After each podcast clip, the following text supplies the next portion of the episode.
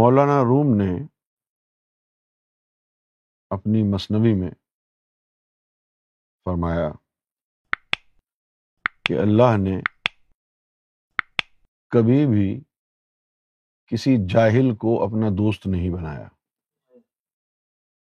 یعنی اللہ نے کبھی بھی کسی ایسے شخص کو اپنا دوست نہیں بنایا جس کا قلب سیاہ ہو۔ اور مولانا روم کا یہ جو قول ہے، قرآن مجید سے ثابت ہے۔ اللہ تعالیٰ فرماتا ہے کہ اللہ ولی الزین آمن یخرجہم من الظلمات الى النور۔ کہ اللہ تعالیٰ مومنوں میں سے اپنا دوست بناتا ہے۔ اور ان کو پھر ظلمات سے نکال کر نور کی طرف گامزن کر دیتا ہے۔ اور پھر سرکار سیدنا امام مہدی گوہر شاہی علیہ السلاۃ والسلام نے بھی فرمایا کہ امام مہدی کو وہ لوگ پہچانیں گے اور ساتھ دیں گے جن کے دلوں میں نور ہوگا۔ پہچاننا بھی ہے اور ساتھ بھی دینا ہے۔ اب آپ لوگوں نے یہ فرق سمجھنا ہے کہ پہچاننا کیا ہے۔ اور سرکار کو امام مہدی زبان سے کہنا کیا ہے؟ آپ یہ نہ سمجھ بیٹھیں کہ جو سرکار کو امام مہدی مان رہا ہے، وہ پہچان کی بنیاد پر کہہ رہا ہے یہ جملہ۔ ہو سکتا ہے کہ وہ محض منافقانہ طور پر زبان سے کہہ رہا ہو۔ اب دو اشخاص اگر مثال کے طور پر ہوں۔ اور دونوں سرکار کو امام مہدی کہتے ہوں۔ تو اس میں سے پتہ کیسے چلے گا کہ کس نے پہچان کی بنیاد پر یہ جملہ کہا اور کوئی منافقانہ طور پر کہہ رہا ہے۔ جس نے پہچان کی نور کی بنیاد پر یہ جملہ کہا ہے، وہ ساتھ بھی دے گا۔ وہ؟ اور جس نے صرف زبانی کلامی یہ جملہ کہا ہے کہ جی ہم بھی مانتے ہیں۔ اس نے پہچانا نہیں ہے۔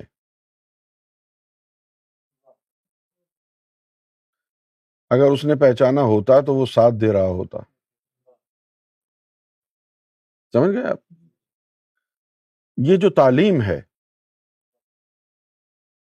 یہ تعلیم بڑی ضروری ہے۔ کئی باتیں ایسی ہیں کہ جن کے اظہار سے میں نے ہمیشہ ہچکچاہٹ سے کام لیا ہے۔ ان باتوں کو غیر ضروری سمجھا ہے۔ مثلاً یہ کہ سرکار سے ہی تعلق ظاہر کرنے والے لوگ جو پاکستان میں رہتے ہیں۔ بنام انجمن سرفروشان اسلام۔ ان کی غلازتوں پر، ان کے عقائد پر، عوامی سطح پر میں گفتگو کرنے سے گریز کرتا رہا ہوں۔ اس کی جو سب سے بڑی وجہ ہے، وہ یہ ہے کہ میں نہیں چاہتا تھا کہ جو دنیا بھر میں سرکار گوہر شاہی کی شخصیت سے متاثر ہو کر لوگ اس قافلے میں شامل ہوں، ان کا تذکرہ کرنے سے ان کے دماغ میں کنفیوژن پیدا ہو جائے۔ لیکن دیکھا یہ گیا ہے کہ وہ لوگ ان نئے آنے والے ساتھیوں کی آئی ڈیز پر میسیجز بھیج کر، گمراہ کن میسیجز بھیجتے ہیں۔ اور میسیجز بھیج کر ان کو کنفیوژن کا شکار کرتے ہیں۔ اور پھر اگر عقیدہ درست ہو، نیتیں درست ہوں، تو سرکار کا ماننے والا کسی بھی راسخ العقیدہ پیروکار مہدی سے دنیا کے کسی شہر میں بھی ملاقات بھی کر سکتا ہے، اس سے گپ شپ بھی کر سکتا ہے، رابطہ بھی رکھ سکتا ہے۔ بھلے اس کا تعلق ایم ایف آئی سے ہو یا نہ ہو۔ بات یہ نہیں ہے کہ ایم ایف آئی میں جو لوگ موجود ہیں، ان پر پابندی ہے کہ وہ کسی غیر ایم ایف آئی والے سے رابطہ نہیں کر سکتے، ایسا نہیں ہے۔ اگر کسی کا عقیدہ درست ہو اور اس سے بات کرنے کی بنا پر عقیدگے عقیدے میں کوئی بگاڑ پیدا نہ ہو تو پھر تو اجازت ہے۔ اور اگر عقیدے میں بگاڑ ہے اور منافقین کا ٹولہ ہے، منافق اسی کو کہتے ہیں نا جو بظاہر یہ ظاہر کرے کہ میں مومن ہوں، لیکن اس کے قلب میں بیماری ہو۔ تو ایسے لوگ اپنی آئی ڈیز پر سرکار کی تصاویر بھی لگاتے ہیں۔ سبحان اللہ بھی کہتے ہیں۔ لیکن بس یہی کچھ کرتے ہیں اور کچھ نہیں کرتے۔ اور پھر جب یہ دیکھتے ہیں کہ مہدی فاؤنڈیشن انٹرنیشنل کا جو مشن ہے، وہ پوری دنیا میں پھیل رہا ہے اور لوگ جوق در جوق سرکار گوہر شاہی فیوز و برکات سے اپنا دامن تر کر رہے ہیں۔ تو ان کے اندر کا جو بغض اور حسد اور بدباطنی ہے، وہ ان کو اس بات پر مجبور کرتی ہے کہ یہ جو قافلہ بڑھ رہا ہے، اس قافلے کو منتشر کیا جائے، اس کو روکا جائے۔ کچھ تو ایسے لوگ ہیں بظاہر سرکار سے وابستگی کا اظہار کرنے والے، جو یہ کہتے ہیں کہ جی ہم تو ذات کے ماننے والے ہیں اور جو مرتبہ مہدی کے ماننے والے لوگ ہیں وہ تو لالچی کتے ہیں۔ لہذا ہم تو امام مہدی کا پرچار نہیں کریں گے کیونکہ یہ تو لالچی لوگوں کا کام ہے۔ اگر ایسا ہی ہے اور اگر یہ سچ ہے تو پھر تم حضور صلی اللہ علیہ وسلم کی نبوت، رسالت اور ختم نبوت پر اتنا زور کیوں دیتے ہو؟ تمہارے اس قول سے یہ بات واضح طور پر سامنے آ جاتی ہے۔ اگر تم اپنے اس قول میں سچے ہو کہ یہ نبوت اور رسالت کا ذکر کرنا، ختم نبوت پر زور دینا، یہ سب معاذ اللہ فضول باتیں ہیں۔ کیوں؟ سوال یہ پیدا ہوتا ہے کہ جس ذات کا دم بھر رہے ہو اس ذات کا جو مرتبہ ہے۔ اس مرتبے کو ماننا لالچ کیسے ہوا؟ پھر تم جشن شاہی کیوں مناتے ہو؟ دین الہی میں سرکار گور شاہی نے بقلم خود یہ مندرج فرمایا ہے کہ ہر مرتبے کا، ہر معراج کا تعلق پندرہ رمضان سے ہے۔ تو تم تمہارے قول کے مطابق تو جشن شاہی منانا لالچی کتوں کا کام ہو گیا؟ کیونکہ وہ تو مرتبے کی خوشی ہے۔ اور تم جشن شاہی کے دن ہی مرتبے کو جھٹلا رہے ہو۔ اب اس سے ثابت یہ ہوتا ہے ایک تو ہے تعلیم کا نہ ہونا۔ اور دوسرا ہے انسان کا ازلی بدبخت ہونا۔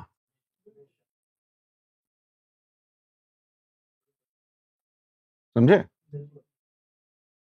یہ سب بہانہ بازی ہے۔ یہ بہانہ بازی ہے کہ یہ لالچی لوگوں کا کام ہے۔ پھر سوال یہ پیدا ہوتا ہے کہ مرتبے کو ماننے والے لالچی ہیں۔ تو جس نے یہ مرتبہ دیا ہے وہ کون ہے؟ اللہ کون ہے؟ محمد رسول اللہ کو نبوت و رسالت کا مرتبہ کس نے دیا؟ اللہ نے دیا۔ سیدنا گوہر شاہی کو مرتبہ مہدی کس نے دیا ہے؟ اللہ نے دیا ہے نا۔ اللہ نے یہ مرتبہ دیا اور ہم نے مان لیا۔ تو اللہ مرتبہ دے اور ہم مان لیں۔ تو مومن کہلانا چاہیے ہمیں کہ اللہ نے کوئی چیز، کوئی نعمت عطا فرمائی۔ اور ہم نے اس کو مانا۔ اگر اللہ نے مرتبہ دیا ہو اور ہم نہ مانے تو ہم کافر۔ یہ کون سی زبان بول رہے ہیں؟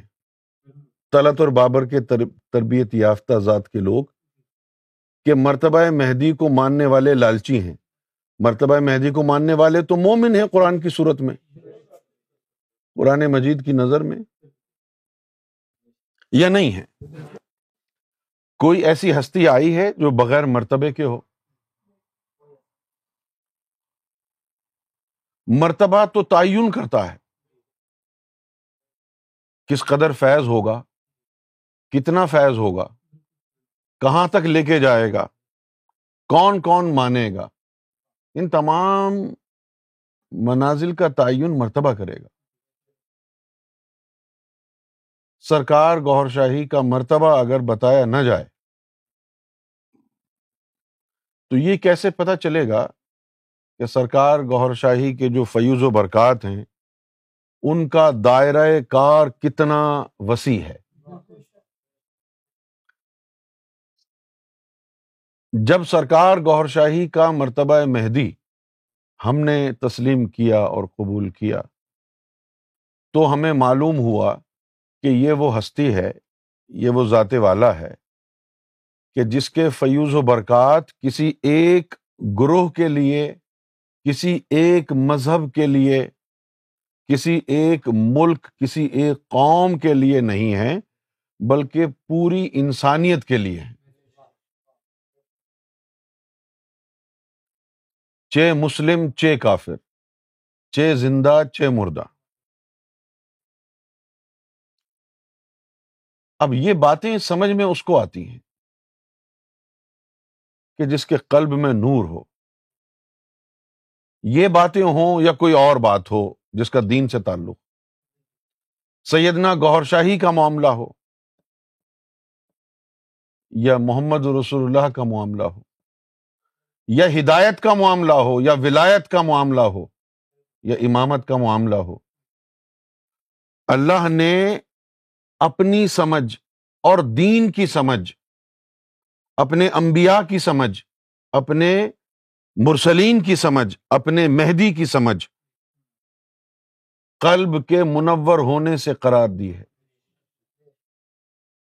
کیونکہ اللہ تعالی دین کو اور رب کو اور ان ہستیوں کو سمجھنے کی توفیق قلب کو دیتا ہے، دماغ سے نہ رب کو سمجھا جا سکتا، دماغ سے، نہ دین کو سمجھا جا سکتا، اور دماغ اور عقل سے نہ امام مہدی کو سمجھا جا سکتا ہے۔ جن کے دلوں میں نور ہے، ان کے دلوں کو اللہ تعالی فقہ عطا فرماتا۔ اور جب دل سیاہ ہو جائیں، اور جب دل سیاہ ہو جائیں، تو پھر نصیحت اثر نہیں کرتی ایک تو ہے دل کا سیاہ ہونا اور ایک ہے دل کا مہر زدہ ہو جانا۔ اگر دل سیاہ ہو تو گناہوں سے ہوتا ہے۔ اگر دل سیاہ ہو اور دل پر اگر کفل پڑا ہو تو کفل گناہوں سے نہیں لگتے۔ کفل کفر سے لگتے ہیں۔ کفل کیسے لگتے ہیں؟ اگر دل سیاہ ہو تو گناہوں سے ہوتا ہے۔ اور اس کا علاج کیا ہے؟ لکل شعین سکالا سکالت القلوب ذکر اللہ ہر چیز کو دھونے کے لیے کوئی نہ کوئی ہتھیار ہے۔ کوئی نہ کوئی آلہ ہے۔ کوئی نہ کوئی ذریعہ ہے۔ جس طرح جب ہمارے منہ پر گرد آ جاتی ہے، پسینہ آتا ہے، میل آ جاتا ہے، تو ہم صابن سے منہ دھو لیتے ہیں۔ واشنگ لکوڈ سے منہ دھو لیتے ہیں۔ کپڑوں کو دھونا ہو تو صابن سے منہ دھو لیتے کپڑے دھو لیتے ہیں۔ اسی طرح دل کو بھی دھونے کا ذریعہ اللہ کے رسول نے بیان فرما دیا۔ لکل شعین سکالا سکالا جو ہے عربی میں، آپ یوں سمجھ لیں کہ صابن کو کہتے ہیں۔ دھونے والی چیز۔ لکل شعین سکالا ہر چیز کے لیے کوئی نہ کوئی صابن ہے۔ سکالت القلوب اور دلوں کا جو صابن ہے۔ ذکر اللہ۔ وہ اللہ کا ذکر ہے۔ آپ سمجھ گئے ہیں بات یہ تو گناہوں سے دل سیاہ ہوتا ہے اور پھر اس کو دھونے کے لیے اللہ کا ذکر ہے۔ تو معلوم یہ ہوا کہ دل سیاہ ہے تو دین کو، رب کو سمجھنے کی صلاحیت اس میں نہیں ہے۔ جب اس انسان کا دل اللہ کے ذکر سے دھل جائے گا، تو دھلنے کے بعد دین کی اور رب کی سمجھ بوجھ اس میں آنا شروع ہو جائے گی۔ تو جن کے دل سیاہ ہیں، ان کے دل سوچنے، سمجھنے کی صلاحیت سے محروم ہیں، لیکن یہ محرومی عارضی ہے۔ جب ذکر اللہ قلب میں داخل ہوگا تو قلب کو دھو دے گا۔ اور قلب جب چمکنے لگے گا تو اللہ کی طرف سے اس میں سوچنے اور سمجھنے کی صلاحیت پیدا ہو جائے گی۔ لیکن اگر کسی کے قلب پر قفل لگا ہو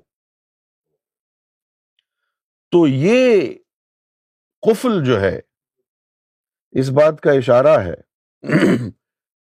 کہ ہمیشہ کے لیے اللہ نے اس قلب کو اس صلاحیت سے محروم کر دیا ہے کہ اس قلب کے ذریعے کبھی اس بندے کا اللہ سے تعلق جڑ پائے۔ یا ذکر اللہ اس میں داخل ہو پائے۔ تو جن کے دلوں پر قفل لگ جاتا ہے،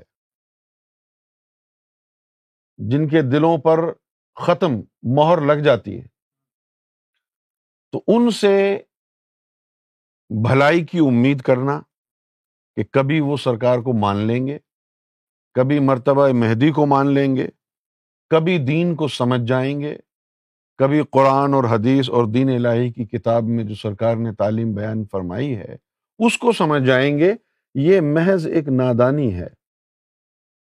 اور یہ ایک خیال فسو ہے۔ قرآن مجید فرماتا ہے، اس خاص قسم کے لوگوں کے لیے جو نبی پاک صلی اللہ علیہ وسلم کی محفل میں آ کے بیٹھتے تو تھے، لیکن تمسخر اڑاتے، مذاق اڑاتے۔ ان لوگوں کے لیے اللہ تعالیٰ نے ارشاد فرمایا کہ ان الزین کفر کہ یا رسول اللہ صلی اللہ علیہ وسلم یہ وہ لوگ ہیں جنہوں نے حق کو جھٹلا دیا ہے۔ سوا ان علیہم، ان کے اوپر وقت ضائع کرنا ہے۔ ایک جیسا ہے کہ آپ ان کو سمجھائیں یا نہ سمجھائیں اثر تو ہوگا نہیں۔ آپ سمجھائیں گے تو دلوں میں طاقت نہیں سمجھنے کی، نہ سمجھائیں گے تو بھی نہیں سمجھیں گے، تو فائدہ کیا ہوا سمجھانے کا؟ آ انضر تہم املم تنظر آپ ان کو ڈرائیں، دھمکائیں، کوئی اثر ہونے والا نہیں ہے۔ کیوں بھائی؟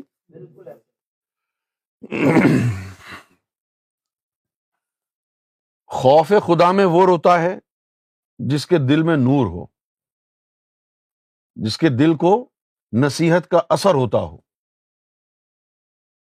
اب دیکھو نا کیا مسلمانوں کو نہیں پتا کہ سات جہنم بنائی ہیں اللہ نے؟ پتا ہے نا؟ گنا نہ کریں، زیادتی نہ کریں، بہتان نہ لگائیں، لیکن لگا رہے ہیں۔ لگاتے ہیں۔ کیوں لگاتے ہیں؟ کہ خدا سے خدا کا خوف دلانے والی جو صلاحیت ہے ان کے دلوں میں وہ ختم ہو چکی۔ سرکار گور شاہی غیبت میں ہے۔ اور بہت جلد تشریف فرما ہوں گے۔ جس کے دل میں نور ہوتا ہے۔ اس کو یہ بھی خیال آتا ہے کہ کوئی غلط کام نہ کروں، میں سرکار کو کیا منہ دکھاؤں گا۔ اور جو سورہ فاتحہ اور مغفرت پڑھ کے بیٹھ جائے کہ قصہ ختم ہو گیا، اب اس کو کیا خوف آئے گا؟ ان الزین کفر سوا ان علیہم آ انضرتہم ام لم تنذرہم لا یؤمنون، کہ یہ کبھی بھی مومن نہیں بن سکتے، لا یؤمنون، یہ کبھی بھی مومن نہیں بن سکتے۔ اب آگے اللہ نے یہ بات بھی فرمائی ہے کہ مومن کیوں نہیں بن سکتے؟ فرماتا ہے کہ ختم اللہ اللہ قلو کہ اللہ نے مہر لگا دی ہے ان کے دلوں پر۔ وہ اللہ سم ان کی سماعت، سننے کی جو صلاحیت ہے۔ اب یہ جو سننے کی صلاحیت ختم کر دی جائے، تو ایسا نہیں ہوتا ہے کہ آدمی کو وہ آواز نہ آئے۔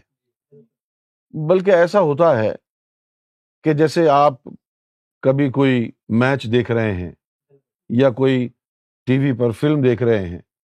اور آپ کا دھیان وہاں پر ہے۔ اور آپ کے برابر میں بیٹھ کر دو چار آدمی کوئی باتیں کر رہے ہیں ڈسکشن کر رہے ہیں۔ آواز تو آپ کو آ رہی ہے، لیکن آپ کا دماغ فلم میں لگا ہوا ہے، آپ کو کچھ پتا نہیں چلے گا کہ کیا ہو رہا ہے۔ ہوتا ہے ایسا؟ یا آپ اپنی سوچوں میں غلطاں ہیں؟ سوچو بچار میں لگے ہوئے ہیں۔ اور ارد گرد کے لوگ کچھ ڈسکشن کر رہے ہیں۔ اور آپ کو آواز تو آ رہی ہے، لیکن آپ کو سمجھ میں نہیں آتا۔ سمجھ گئے؟ آپ کو آواز تو آ رہی ہے، لیکن سمجھ میں نہیں آ رہا۔ پھر اگر آپ اچانک اس سے کہیں ہاں جی تم سن رہے ہو۔ نہیں یار، سوری، کیا کہا تم نے؟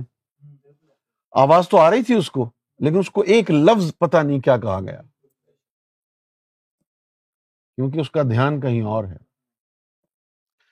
اسی طرح ان سے جب آپ ہدایت کی بات کریں گے تو ان کے کانوں میں آواز تو جائے گی،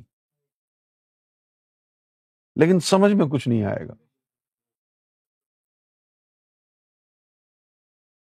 جب ہم کسی کو سنتے ہیں تو صرف آواز کا ہماری کانوں میں آنا کافی نہیں ہے، بلکہ ہماری توجہ بھی ساتھ رہے۔ کانوں میں آواز آئے اور جو کہا جا رہا ہے، اس کو توجہ حاصل ہو۔ تو کانوں کا کام سمجھنا نہیں ہے، صرف آواز کو ریسیو کرنا ہے۔ کانوں کا کام سمجھنا نہیں ہے، بلکہ صرف آواز کو وصول کرنا ہے۔ تو اللہ تعالیٰ فرماتا ہے، ختم اللہ اعلی کلو بہم و اللہ سم اور ان کی سماعت کے اوپر بھی اللہ نے مہر لگا دی ہے کہ آواز آتی رہے، سماعت مدد نہ کرے ان کی کہ کیا کہا جا رہا۔ وہ اللہ اب اور ان کی جو بصیرت ہے، اس پر بھی مہر لگا دی۔ سمجھ گئے؟ یعنی اگر کوئی شخص لاکھوں کروڑوں پاؤنڈ آپ پر خرچ کر رہا ہے اور آپ اس پر یہ الزام لگائیں کہ اس کی نظر میرے پیسے پر ہے۔ ہوں تو سارے لوگ ہنسیں گے کہ یہ دماغ خراب ہو گیا اس کا۔ نہیں۔ تو وہ جو کچھ کر رہا ہے اس کے لیے وہ اسے نظر نہیں آ رہا۔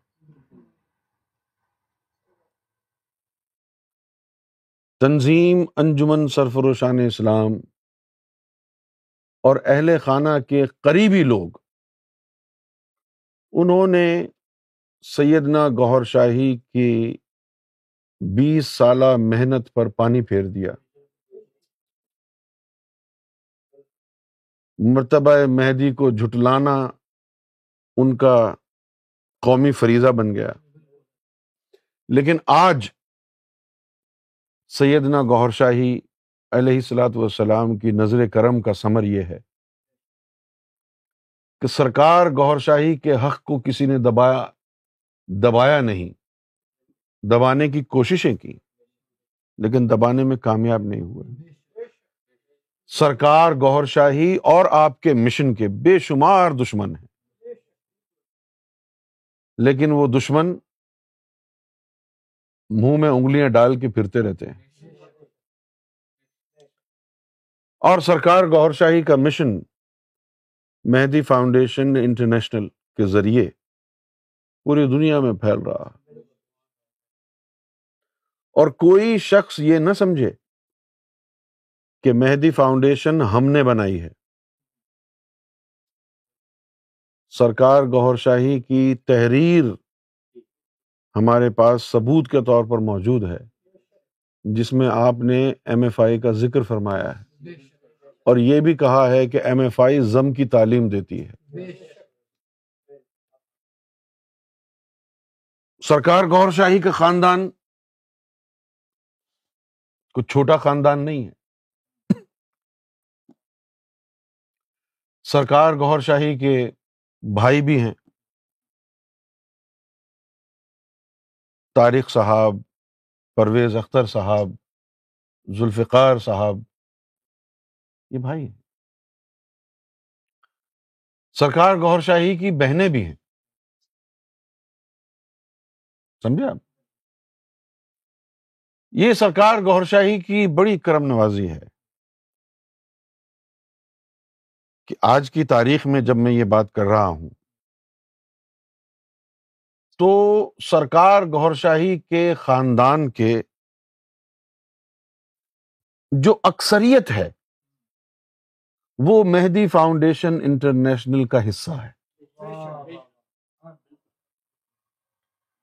کہیں کہ سرکار آپ کا بڑا کرم۔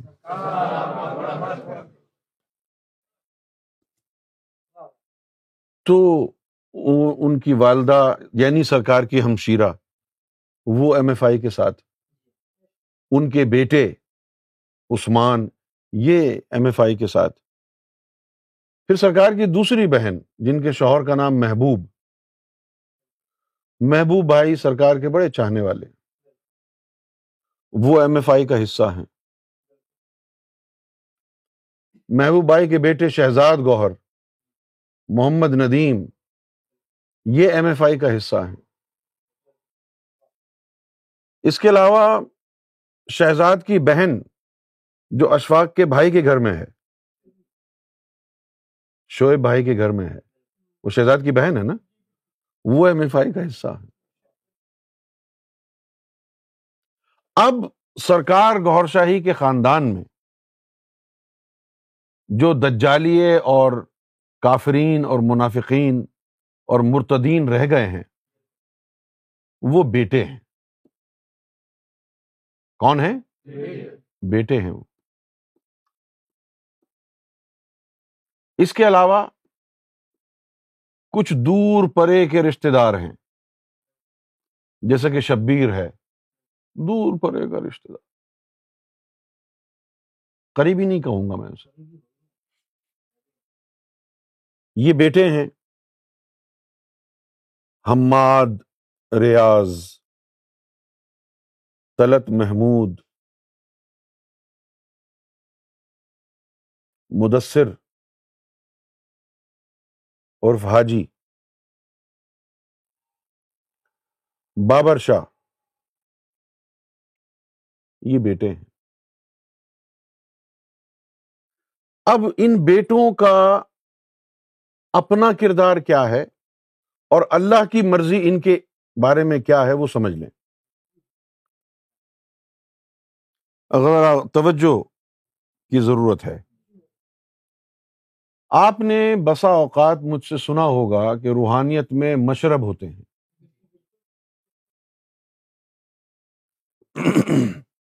جس طرح آدم صفی اللہ کو اللہ تعالیٰ نے قلب کی نبوت دی۔ ایک ظاہری علم دیا، ایک باطنی علم دیا۔ سمجھ گئے؟ تو باطنی علم آدھا ان کے اپنے لیے، آدھا ان کی امت کے ولیوں کے لیے۔ اسی طرح ابراہیم علیہ السلام کو بھی دو علم دیے، ایک ظاہری اور ایک باطنی۔ آدھا باطنی علم ان کے لیے، آدھا ان کی امت کے ولیوں کے لیے۔ اب ابراہیم علیہ السلاۃ والسلام کے جو ولی ہوں گے، ان کا مشرب ہوگا مشرب ابراہیمی۔ اور ان کا جو قدم ہوگا، آدم کے ولیوں کا قدم، آدم کی نبوت پر ابراہیم علیہ السلاۃ والسلام کے ولیوں کا قدم ابراہیم علیہ السلاۃ والسلام کے قدم پر ہوگا۔ آدم صفی اللہ کے ولیوں سے وہی کرامات سرزد ہوں گی جو آدم سے ہوئی تھی۔ ابراہیم علیہ السلاۃ والسلام کے اولیاء سے وہی کرامات ہوں گی جو ابراہیم علیہ السلاۃ والسلام سے جیسے کہ ابراہیم علیہ السلاۃ والسلام آگ میں کود پڑے۔ تو ابراہیم علیہ السلام کے جو اولیاء ہیں، انہوں ان سے بھی اس کرامت کا اظہار ہوا۔ وہ بھی آگ پر پیدل چلے۔ کیوں جی؟ اسی طرح موسا علیہ السلام کے جو ولی ہوں گے وہ ان کے قدم پر ہوں گے۔ عیسیٰ علیہ السلام کے جو اولیاء ہوں گے، وہ ان کے قدم پر ہوں گے۔ ان کے احوال زندگی بھی ویسے ہی ہوں گے جیسے عیسیٰ کے تھے۔ اور جو محمد رسول اللہ صلی اللہ علیہ وسلم کی امت کے اولیاء ہوں گے، تو ان کا مشرب مشرب محمدی کہلائے گا۔ کیا کہلائے گا؟ مشرب محمدی۔ کہلائے گا۔ ان کے احوال بھی حضور کے احوال کے کپرتوں ہوں گے۔ امام مہدی سیدنا گوہر شاہی کا مشرب محمدی ہے۔ بولیے۔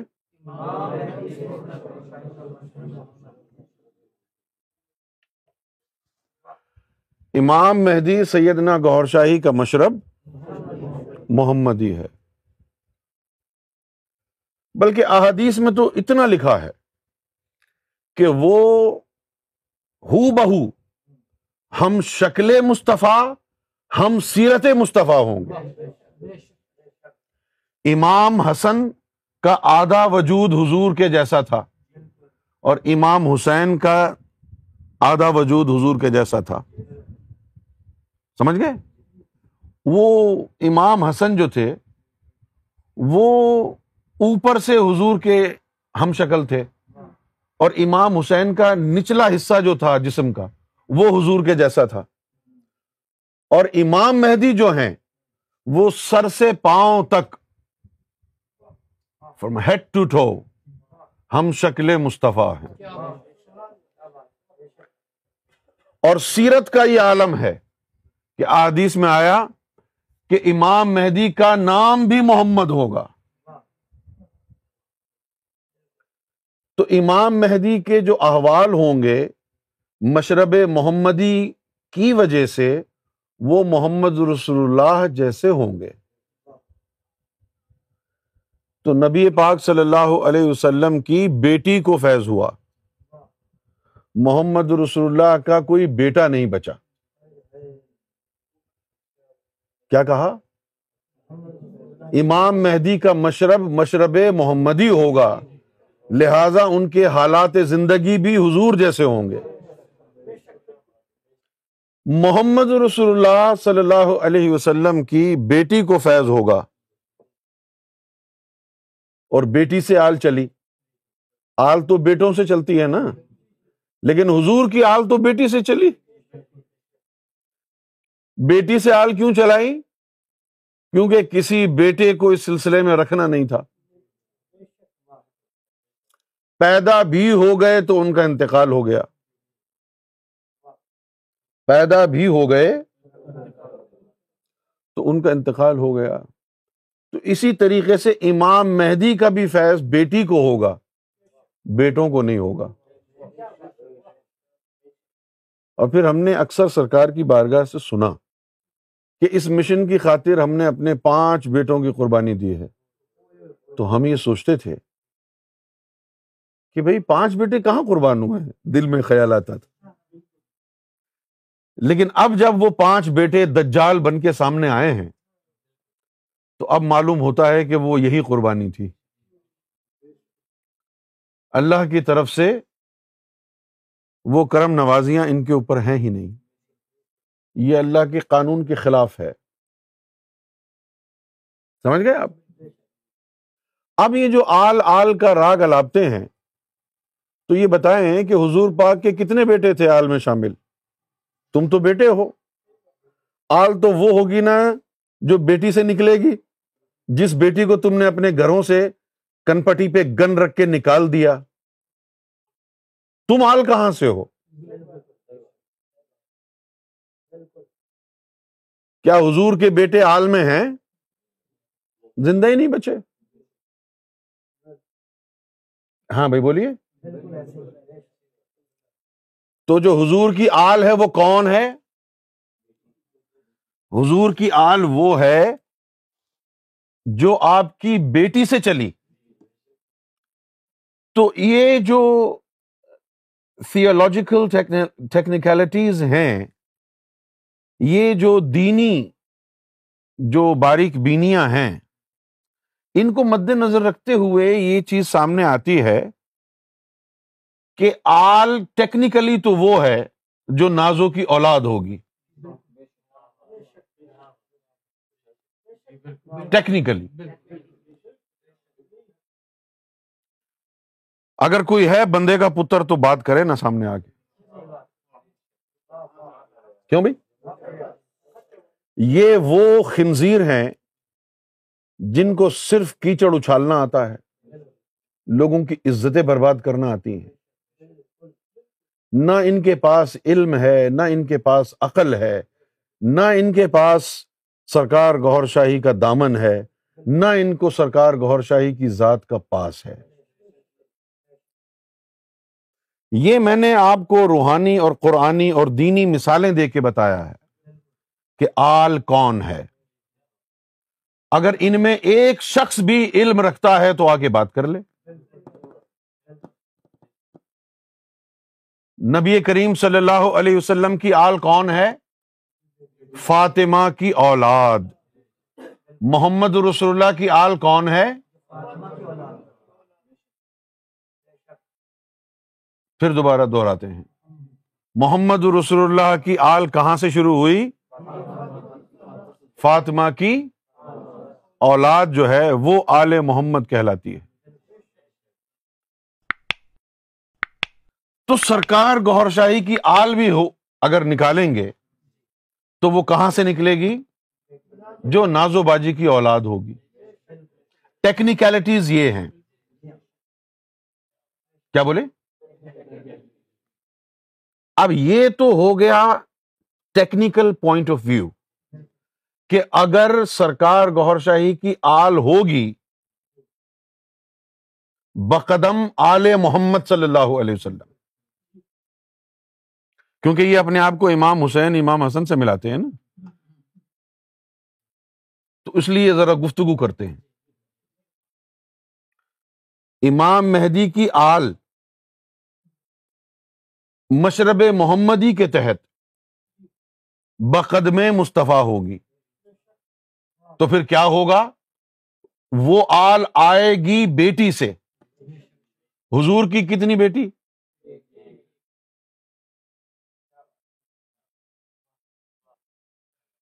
کبھی آپ نے سنا کہ جو عثمان غنی کے نکاح میں حضور کی دو بیٹیاں آئیں، ان کا آل میں کسی نے ذکر کیا ہو؟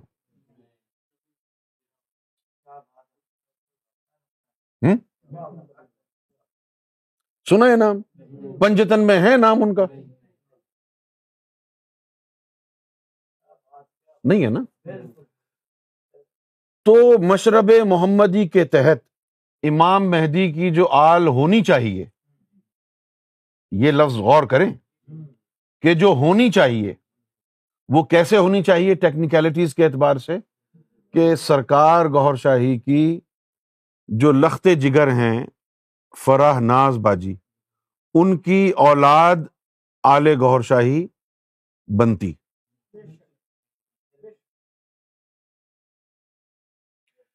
یہ تھی ٹیکنیکلٹیز حقیقت کیا ہے؟ باطن میں چینجز ہوئی ہیں۔ لہذا نازو باجی کی آل بھی آل گہر شاہی نہیں ہوگی۔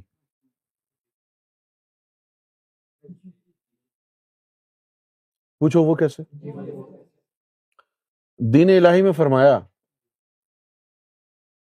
کہ دو قسم کی اروا ہوتی ہیں، ایک سماوی روح اور ایک ارضی روح۔ ارضی روح کا کام جسم کو بنانا ہے۔ جب کوئی بندہ مر جاتا ہے تو اس کی ارضی اروا نکال کے رکھ لیتے ہیں فرشتے، پھر کوئی نیا بچہ پیدا ہوتا ہے اس میں وہی ڈال دیتے ہیں۔ تو یہ ارضی اروا ایک جسم سے دوسرے جسم میں منتقل ہوتی رہتی ہیں۔ پاکیزہ لوگوں کی پاکیزہ اروا پاکیزہ جسموں میں منتقل ہوتی رہتی ہیں۔ حضور پاک صلی اللہ علیہ وسلم کی عرضی اروا کو امام مہدی کے لیے روکا گیا تھا۔ اور جو اہل بیت کی عرضی اروا ہیں وہ عرضی اروا جس بھی جسم میں ڈالی جائیں گی، وہ آل میں شامل ہوں گے۔ میرا یہ عقیدہ بن گیا تھا ابتدائی دنوں میں کہ سرکار کی وجود مبارک میں حضور صلی اللہ علیہ وسلم کی عرضی اروا ہے۔ تو لا محالہ فی سبیل منطق یعنی using my own personal logic میں نے یہ اخذ کیا کہ نازو باجی کے اندر پھر بی بی فاطمہ کی عرضی اروا ہوں گی۔ اور گفتگو کے دوران ایک دن سرکار کی بارگاہ میں بیٹھا تھا تو میں نے اس بات کا ذکر کیا تو سرکار نے انکار کر دیا۔ سرکار نے فرمایا، نہیں، نازوں میں بی بی فاطمہ کی عرضی اروا نہیں ہے۔ تو میں نے پوچھا، پھر سرکار کس میں ہے؟ تو فرمایا کہ انڈیا میں ایک لڑکی ہے۔ انڈیا میں ایک لڑکی ہے۔ اس کی حضر اسود میں تصویر بھی ہے۔ اس لڑکی کے اندر بی بی فاطمہ کی عرضی اروا ہیں۔ اب بات جو سچی ہوتی ہے، وہ تھوڑی سی ترش لگتی ہے۔ سمجھ گئے آپ؟ لیکن اللہ کا سسٹم کچھ ایسا ہے۔ جیسا اس نے سسٹم بنایا ہے، اس کے تحت چلیں گے نا۔ تو آپ اپنے ذہن میں ان حقائق کو رکھیں۔ اچھا اب حضور، اب بی بی فاطمہ کی عرضی اروا نازو باجی کے جسم میں نہیں ہے۔ تو کیا اس سے یہ سمجھ لیں کہ ان کا کوئی مقام اور مرتبہ نہیں ہے؟ یہ عرضی اروا ہوں یا نہ ہو اس سے آپ کی روحانیت اور مرتبے پر کوئی فرق نہیں پڑتا۔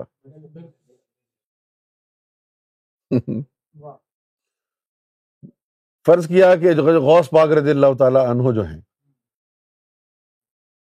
تو غوث پاک کی عرضی اروا، اگر کسی کے اندر آ گئی تو غوث پاک کی عرضی اروا ہونے کی وجہ سے کیا اس کو کوئی یعنی کنسیشن اسپرچویلٹی میں ملے گا یا نورانیت ملے گی؟ نہیں۔ ایک آدمی ہے جس کی دو بیٹیاں اور دو بیٹے ہیں۔ اس کے جسم میں عبد القادر جیلانی کی عرضی اروا ڈالی۔ لیکن اس کو ان سے کوئی فیض ہی نہیں تھا۔ کیونکہ جب وہ عرضی اروا اس کے جسم سے نکل گئی جب وہ عرضی اروا غوث اعظم کے جسم سے نکل گئی تو غوث اعظم کے مرشد، غوث اعظم کی روحانیت، غوث اعظم کے مرتبے سے ان کا تعلق ٹوٹ گیا۔ سمجھ ہاں۔ یعنی پچھلے جنم میں جو مرشد تھا، اس سے تعلق اگلے جنم میں نہیں ہوگا۔ نیا مرشد پکڑنا پڑے گا ظاہر میں۔ یہ دین الہی میں لکھا ہے، میں تو نہیں کہہ رہا اپنی طرف سے۔ مرتبے کا تعلق عرضی اروا سے نہیں ہوتا۔ اگر مرتبے کا تعلق عرضی اروا سے ہوتا، تو امام مہدی کے جسم میں کبھی بھی حضور پاک کی اروا نہ آتی، کیونکہ وہ نبی ہیں۔ اور امام مہدی نبی نہیں ہے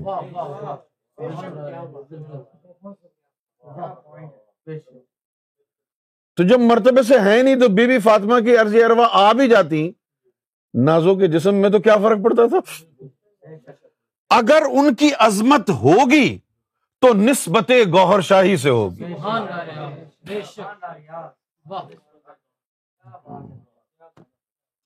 سرکار گوہر شاہی کے وجود مبارک میں جو حضور پاک کی عرضی ارواں آئیں تو اس سے سرکار کی عظمت میں تو کوئی اضافہ نہیں ہوا بلکہ ان عرضی اروا کی قسمت بدل گئی۔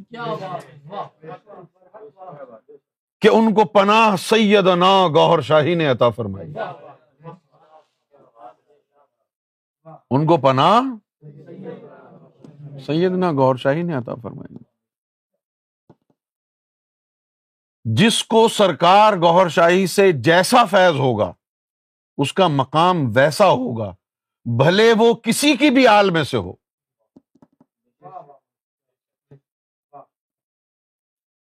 ایک دن سرکار کو میں ناشتہ لے کے گیا۔ تو ناشتہ فرما رہے تھے انگلینڈ میں۔ تو ناشتے کے دوران گفتگو ہوئی۔ کہ سرکار آپ نے بڑا کرم فرمایا۔ ہم لوگ اتنے گناہ گار تھے، ہمیں ذکر دے دیا، اب ہم ذاکر بن گئے۔ ورنہ کہاں ہم ذاکر بن سکتے تھے؟ تو سرکار نے فرمایا کہ یہ ہمارا علم ایسا ہے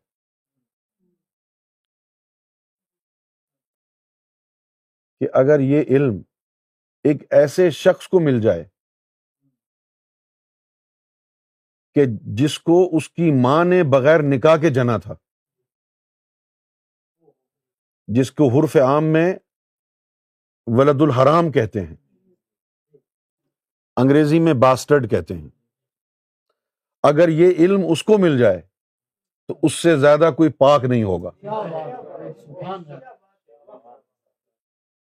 کیوں بھائی؟ تو فرق کیا ہوا تعلیم گوہر شاہی کا؟ فرق کیا ہوا نسبت گوہر شاہی کا؟ تعلیم فرق ہوا نظر گوہر شاہی کا۔ تمہاری عظمت اس میں نہیں ہے کہ تمہارے جسم میں مولا علی کی عرضی اروا ہیں یا بی بی فاطمہ کی ہیں۔ تمہاری عظمت اس میں نہیں ہے کہ تمہارے جسم میں امام حسین کی عرضی اروا ہیں یا امام حسن کی؟ تمہاری عظمت اس میں نہیں ہے کہ تمہارے جسم میں غوث اعظم کی عرضی اروا ہے یا نہیں۔ تمہاری عظمت کا نشان گوہر شاہی کی نسبت میں ہے۔ تمہاری عظمت کا نشان سیدنا گوہر شاہی کی غلامی میں ہے۔ تمہاری عظمت سیدنا گوہر شاہی کے جوتوں میں چھپی ہے۔ تمہاری عظمت سیدنا گوہر شاہی سے وفا میں چھپی ہے۔ اور جو لوگ جانتے نہیں حقیقت، بس وہ بلند و بانگ دعوے کرتے رہتے ہیں۔ نہ ان کا دین سے تعلق ہوتا ہے، نہ ان کا سرکار گوہر شاہی کی ذات سے کوئی تعلق ہوتا ہے۔ جو منہ میں آتا ہے، بکتے رہتے ہیں۔ اب جن کے پاس ذرا بھی علم ہے، تو صرف اسی ایک نقطے پر غور کر لیں کہ حضور کی جو آل ہے، وہ بیٹی سے نکلی ہے۔ یا تو آپ یہ کہیں تلت شاہ، بابر شاہ، حماد شاہ، جتنے بھی شاہ ہیں، یا تو یہ کہیں ان کی ماں کا نام کیا ہے؟ کیا ان کی ماں کا نام امینا بیگم ہے یا نازو باجی ہے؟ کیونکہ آل تو نازو بازی سے نکلنی ہے نا ٹیکنیکلی بولیے۔ تو آل کس کو کہیں گے؟ بی بی فاطمہ کی نسل کو آل کہا گیا یا حضور کی؟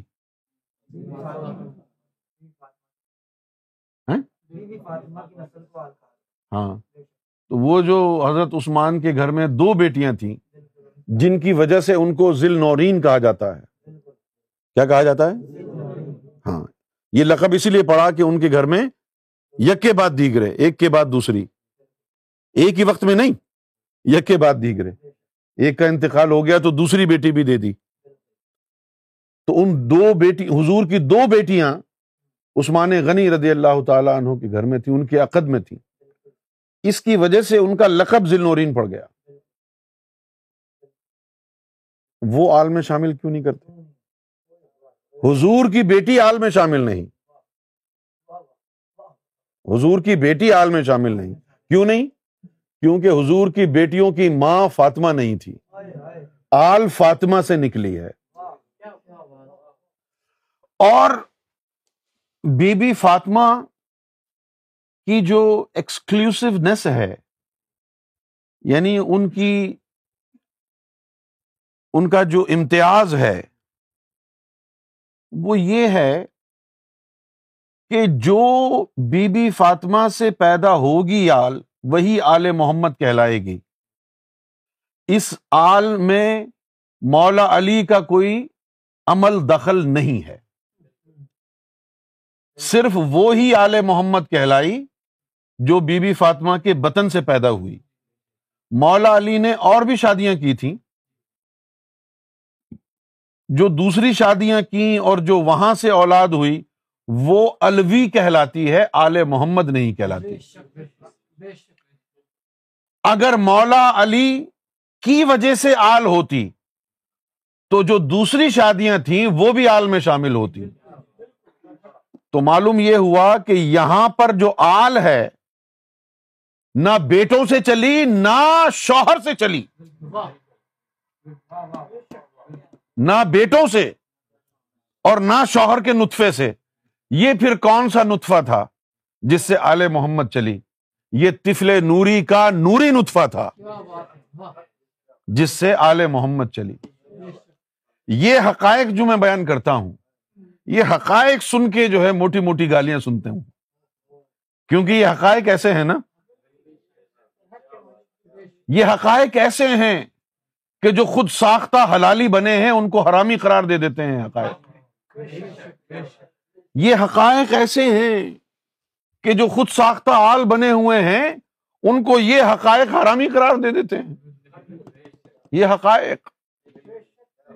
All you need to do is to put the facts right صرف حقائق بیان کر دیں۔ جن کو جلنا ہے وہ آٹومیٹیکلی جل جائیں گے۔ آپ کو کچھ سمجھ میں آیا؟ مشرب محمدی کی وجہ سے حضور کی بیٹی کو فیض ہوا۔ اسی طرح امام مہدی کی بیٹی کو بھی فیض ہوگا اور بیٹوں کو نہیں ہوگا۔ وہ آل میں شامل نہیں ہے بات سمجھ میں آ گئی آپ کو؟ یہ تو میں نے آپ کے سامنے ایک مشرب محمدی کا ایک قانون رکھا ہے۔ پھر آ جائیے سورہ ہود۔ نو علیہ السلام کا مکالمہ۔ نو علیہ السلام نے جب ان کی قوم نافرمان ہو گئی تو اللہ تعالی نے حکم دیا کہ میں اب تمہاری قوم پر عذاب نازل کروں گا۔ لہذا جو تم کو مانتے ہیں، تم ان کو جمع کر لو۔ ایک کشتی بنا لو۔ اس کشتی میں بیٹھ کے تم نکل لو پتلی گلی سے۔ اور باقی کا جو ہے، ہم سنبھال لیں گے۔ سمجھ میں آ گیا؟ نو علیہ السلام کی جو بیوی تھی، وہ کافرہ تھی۔ وہ ان کو نبی نہیں مانتی تھی۔ اور نو علیہ السلام کا جو بیٹا تھا، وہ بھی ان کو نبی نہیں مانتا تھا۔ کشتی میں بیٹھ گئے سب۔ جو ان کو ماننے والے تھے۔ اور کشتی رواں دواں ہونے کے لیے تیار تھی۔ بیٹا اور بیوی بیٹھے نہیں۔ بیٹے کو ڈوبتے ہوئے دیکھا۔ نو علیہ السلام نے بیٹے کو ڈوبتے ہوئے دیکھا۔ تو دعا نہیں کی، بلکہ یہ لفظ دیکھیں آپ، جو قرآن مجید نے لفظ استعمال کیے ہیں۔ ہاں ہاں یہ دیکھیے آپ۔ وہ نادا نوح رب تو نوح نے پکار کر کے اپنے رب کو پکارا۔ دعا نہیں کی۔ اے رب، پکارا۔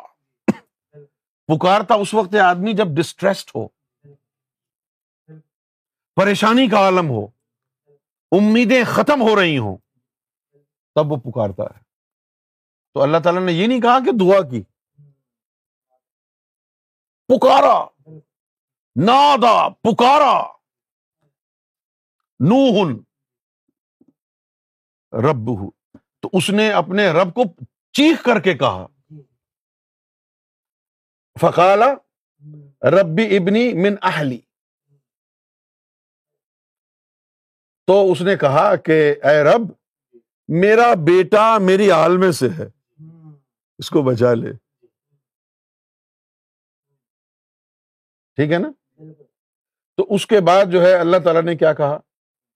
کہ کالا یا نو ہو اے نو ان نہ من اہل کا اللہ تعالیٰ نے یہ فرمایا، یہ کوئی محمد یونس کے ڈائلگ نہیں یعنی اس کو انگریزی میں کیا کہیں گے؟ O Noah your son is not from your progeny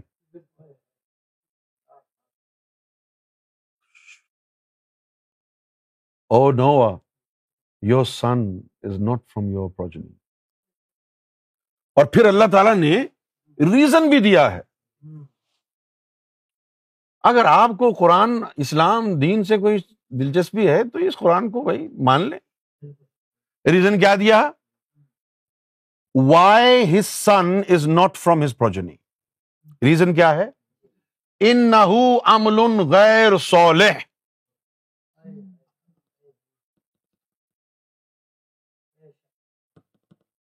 the deeds of your son are not upright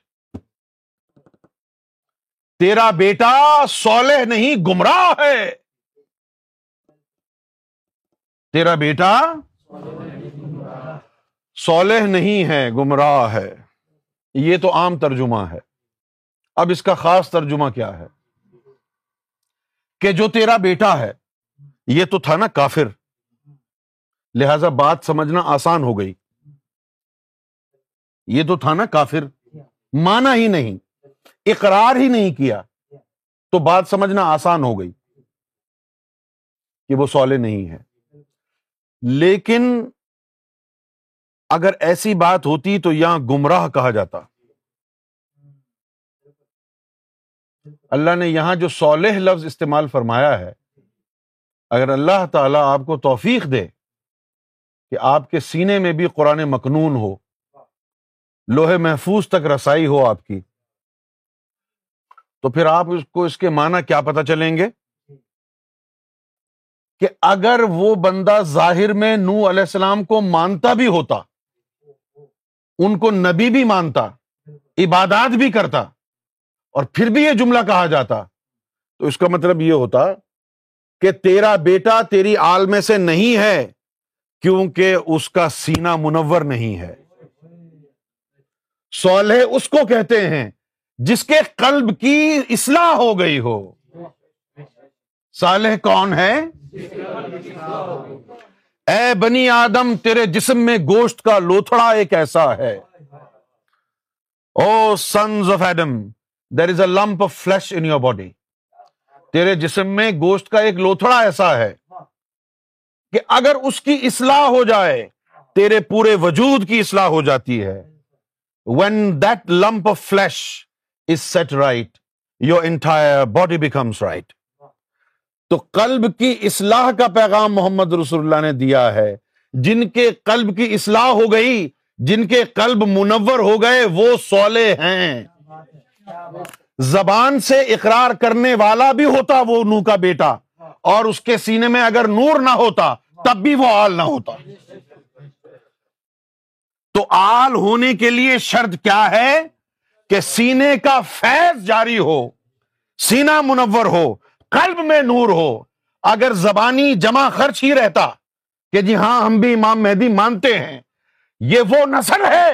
اگر یہ کہہ بھی دیں کہ ہم امام مہدی مانتے ہیں، تب بھی یہ گور شاہی کی حال نہیں ہو سکتے کیونکہ یہ غیر صالح ہیں۔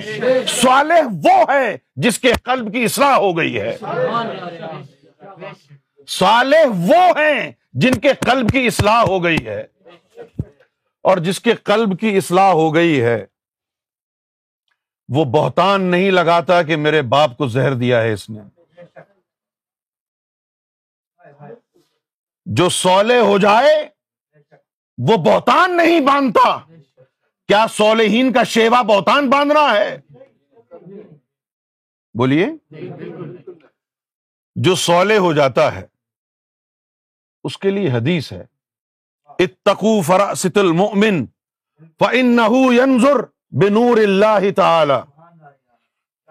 مومن کی فراست سے ڈرو، وہ اللہ کے نور سے دیکھتا ہے۔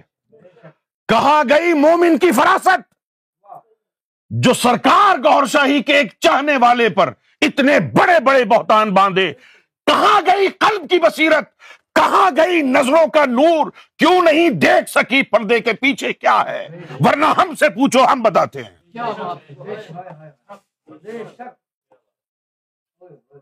قال رسول اللہ صلی اللہ علیہ وسلم، اتقوا فراست المؤمن فإنه ينظر بنور اللہ تعالی۔ مومن کی فراست سے ڈرو، وہ اللہ کے نور سے دیکھتا ہے۔ آنکھوں میں نور کب آئے گا؟ جب قلب نورانی ہوگا۔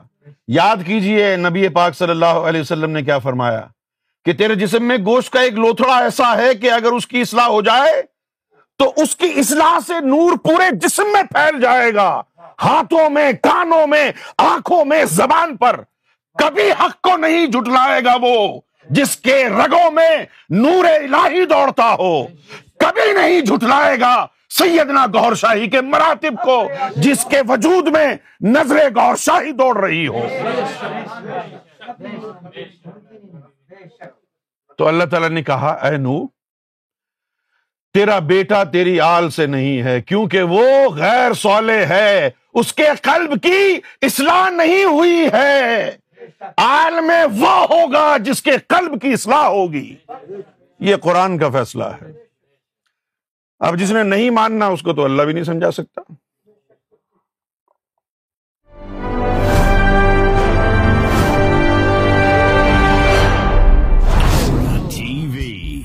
Bringing light love and peace in your life life